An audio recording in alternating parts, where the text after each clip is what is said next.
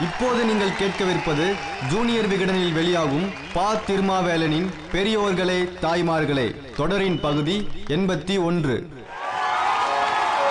பெரியோர்களே தாய்மார்களே. பெங்களூர் சாம்ராஜ் நகரில் இரண்டு வீடுகள். ஒரு வீடு பேலஸ் மாதிரி பெரியது இன்னொன்று அடக்கமான சிறிய வீடு. ஒரு வீட்டின் பெயர் ஜெயவிலாஸ் இன்னொரு வீட்டின் பெயர் லலித விலாஸ் ஜெயவிலாசில் இருந்த ஜெயமும் லலித விலாசில் இருந்த லலிதமும் பிரித்து சேர்க்கப்பட்ட பெயர்தான் ஜெயலலிதா. மைசூர் ராஜகுடும்பத்தின் பெயர்தான் ஜெயா. அதனால் ஜெயலலிதா மைசூர் ராஜகுடும்பத்தைச் சேர்ந்தவர் என்று நினைத்து விட வேண்டாம். ஜெயலலிதாவின் தாத்தா அதாவது அப்பாவின் அப்பா மைசூர் ராஜகுடும்பத்தில் மருத்துவர். அதனால் அவருக்கும் இந்த ஜெயா என்ற பெயரை பயன்படுத்திக் கொள்ள மன்னர் அனுமதி தந்திருந்தார். தனது மகனுக்கு ஜெயராம் என்று பெயரிட்ட ரங்காச்சாரியார் மகள்களுக்கு ஜெயசீதா ஜெயலட்சுமி என்று பெயரிட்டார். இந்த ஜெயராமுக்கும் வேதா என்ற சந்தியாவுக்கும் பிறந்த மகள்தான் ஜெயலலிதா. இவருக்கு ஒரு அண்ணன் உண்டு. அவர் பெயர் ஜெயக்குமார். பேர் வைக்கும் போதே ஜெயம் தொடங்கிவிட்டது. ஜெயலலிதாவின் நடை உடை பாவனை டாம்பீகம் எல்லாமே அப்பாவின் அப்பா டாக்டர் ரங்காச்சாரியார் ஜெயலலிதாவின் பூஜை புனஸ்காரம் நம்பிக்கைகள் ஆன்மீகம் எல்லாமே அம்மாவின் அப்பா ரங்கசாமி ஐயங்கார். இரண்டு தாத்தாக்களின் குணாம்சத்துடன் வளர்ந்தவர்தான் இந்த அம்மா. பேலஸ் மாதிரி வீடு வீடு முழுக்க வேலைக்காரர்கள் எல்லாவற்றிலும் ஒரு பெர்ஃபெக்ஷன் ஹானஸ்ட் அப்ரைட் மேன் என்று டாக்டர் ரங்காச்சாரி பற்றி சொன்ன ஜெயலலிதா அவர் பழைய காலத்து அரிஸ்டோராட்டிக் பெர்ஃபெக்ஷனிஸ்ட். அவர்கிட்ட இருந்தே குணங்களை பெற்றுள்ளேன் என்றும் சொன்னார். அம்மாவின் அப்பாவான ரங்கசாமி ஐயங்கார் பயங்கரமான ஆர்த்தடாக்ஸ் ஐயங்கார். இதுவும் ஜெயலலிதாவின் வார்த்தைகள்தான். காலை நான்கு மணிக்கு எழுந்து பூஜை செய்து ஆறு மணிக்கு காலை சாப்பாடு சாப்பிடும் மனிதர் அவர். தான் மட்டுமல்ல எல்லோரையும் எழுப்பி அதேபோல் நடந்து கொள்ள வேண்டும் என்று எதிர்பார்ப்பவர் அவர். வாழைப்பழத்தை ஒவ்வொரு கவளமாக பிட்டு சாப்பிட வேண்டும். மக்காச்சோளத்தை கடித்து சாப்பிடக்கூடாது. ஒவ்வொரு விதையாக எடுத்து சாப்பிட வேண்டும் என்றெல்லாம் ரூல்ஸ் போடும் தாத்தா அவர். தனக்கு ஒரு வெள்ளித்தட்டு வைத்திருந்த அந்த தாத்தா தனது பேத்திக்கும் ஒரு வெள்ளித்தட்டு வாங்கி கொடுத்து தன்னோடு சாப்பிட வைத்துள்ளார். எனக்கு அவர் கூட உட்கார்ந்து சாப்பிடுறதுனாலே பயம் என்று ஜெயலலிதா சொல்லி இருக்கிறார் இந்த ஆர்த்தடாக்ஸான குடும்பத்தில் இருந்து முதல் உடைப்பை ஏற்படுத்துகிறார் ஜெயலலிதாவின் சித்தி வித்யாவதி. அம்மா சந்தியாவின் முதல் தங்கை. அப்பாவின் கட்டுப்பாட்டை மீறி விமான பணிப்பெண்ணாக மாறுகிறார் வித்யாவதி. சந்தியா மற்றும் ஜெயலலிதாவின் வாழ்க்கை போக்கு மாற இரண்டாவது காரணம் இதுதான். முதல் காரணம் எது? டாக்டர் ரங்காச்சாரியார் மறைவுக்கு பிறகு சொத்துக்கள் பொறுப்புகள் அனைத்தும் ஜெயராமுக்கு அதாவது ஜெயலலிதாவின் அப்பாவுக்கு வருகின்றன. அதுவரை பேலஸ் வீட்டு பையனாக இருந்த ஜெயராம் பொறுப்புகளை கவனிக்கும் பிள்ளையாக வளரவில்லை அல்லது வளர்க்கப்படவில்லை.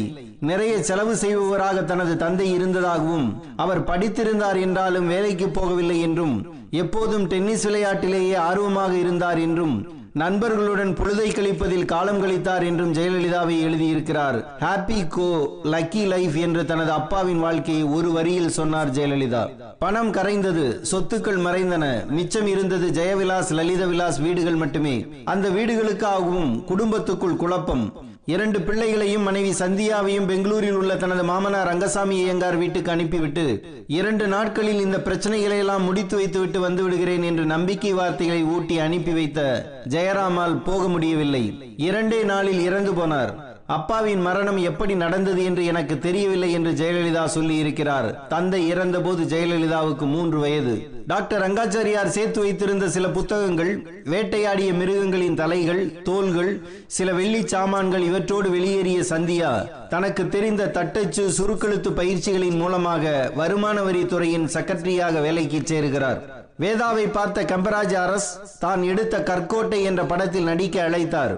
குடும்ப சூழ்நிலையால் சந்தியா சம்மதித்தார். அதுவரை அவரது பெயர் வேதா. சினிமாவுக்காக மாற்றியதுதான் சந்தியா. ஜெயலலிதா இன்று வாழும் போயஸ் கார்டன் வீட்டுக்கு வேதா இல்லம் என்றே பெயர். விமான பணிப்பெண்ணாக போன வித்யாவதிக்கு வி. நாகையாவுடன் என் வீடு என்ற படத்தில் நடிக்க வாய்ப்பு கிடைத்தது. சென்னையில் இருந்த வித்யாவதி பெங்களூரில் இருந்த சந்தியாவை அழைக்கிறார். ஜெயக்குமார் மற்றும் ஜெயலலிதாவுடன் சென்னை வந்த சந்தியா தியாகராய நகர் மாசிலாமணி தெருவில் குடியேறுகிறார். பிள்ளைகளை ஹோலி ஏஞ்சல்ஸ் பள்ளியில் சேர்க்கிறார். அதன் பிறகுதான் ஜெயலலிதா சர்ச் பார்க்கில் படித்து ஸ்டெல்லா மேரிஸ் கல்லூரியில் பியூசி சேர்கிறார். படிப்பை தொடரவில்லை சினிமாவை தொட்டுவிட்டார்.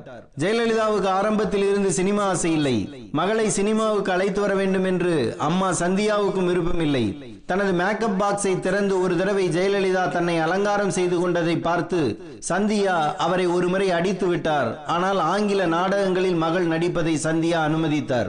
சந்தியா குடும்பத்துக்கு அறிமுகமான ஒய்ஜி பார்த்தசாரதி எடுத்த the whole truth the tea house of the August moon ஆகிய நாடகங்களில் பள்ளி பருவத்திலேயே ஜெயலலிதா நடித்துள்ளார். அப்போது அறிமுகமானவர்தான் சோ.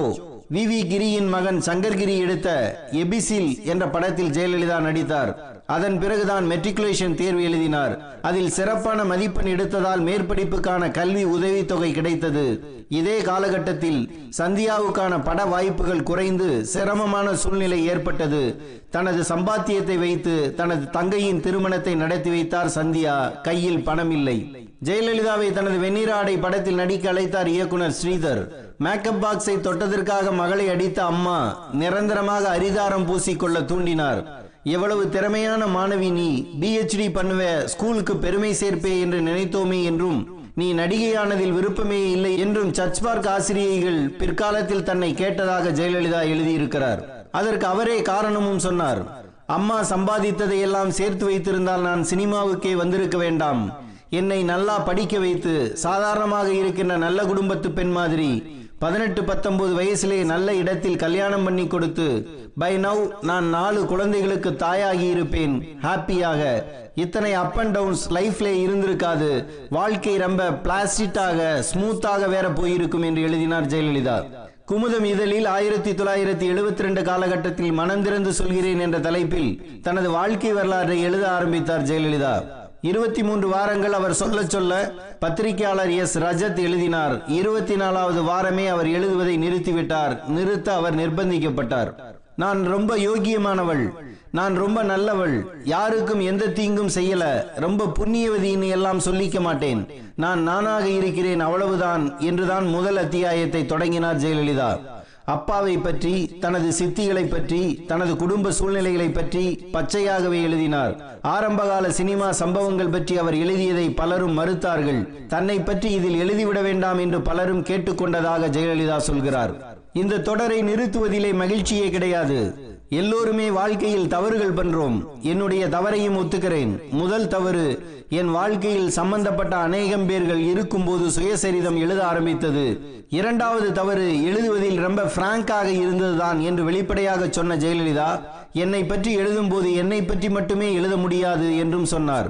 அப்போது அவர் சொன்ன விளக்கம்தான் மனிதன் தீவு ஆவதில்லை என்பது. பள்ளி பருவத்தில் பட்டாம்பூச்சியைப் போல திசையெல்லாம் திரிந்து கல்லூரி பருவத்தில் கிரிக்கெட் வீரர்கள் நாரி கேண்டிடா பட்டோடி போன்ற கிரிக்கெட் வீரர்களிடம் ஆட்டோகிராஃப் வாங்க கனவு கண்டு அலைந்த ஜெயலலிதாவையே தனித்தீவு ஆக்கியது அரசியல். அவரது கனவுகளை சிதைத்து கற்பனைகளை வறட்சியாக்கி அதிகார போதைக்கு ஆட்படுத்தியதும் அரசியல். அரசியலுக்கு வந்து மாறி போனவர்கள் வரலாறு உண்டு. திருந்தியவர் வரலாறு தெரிந்தால் சொல்லுங்கள்.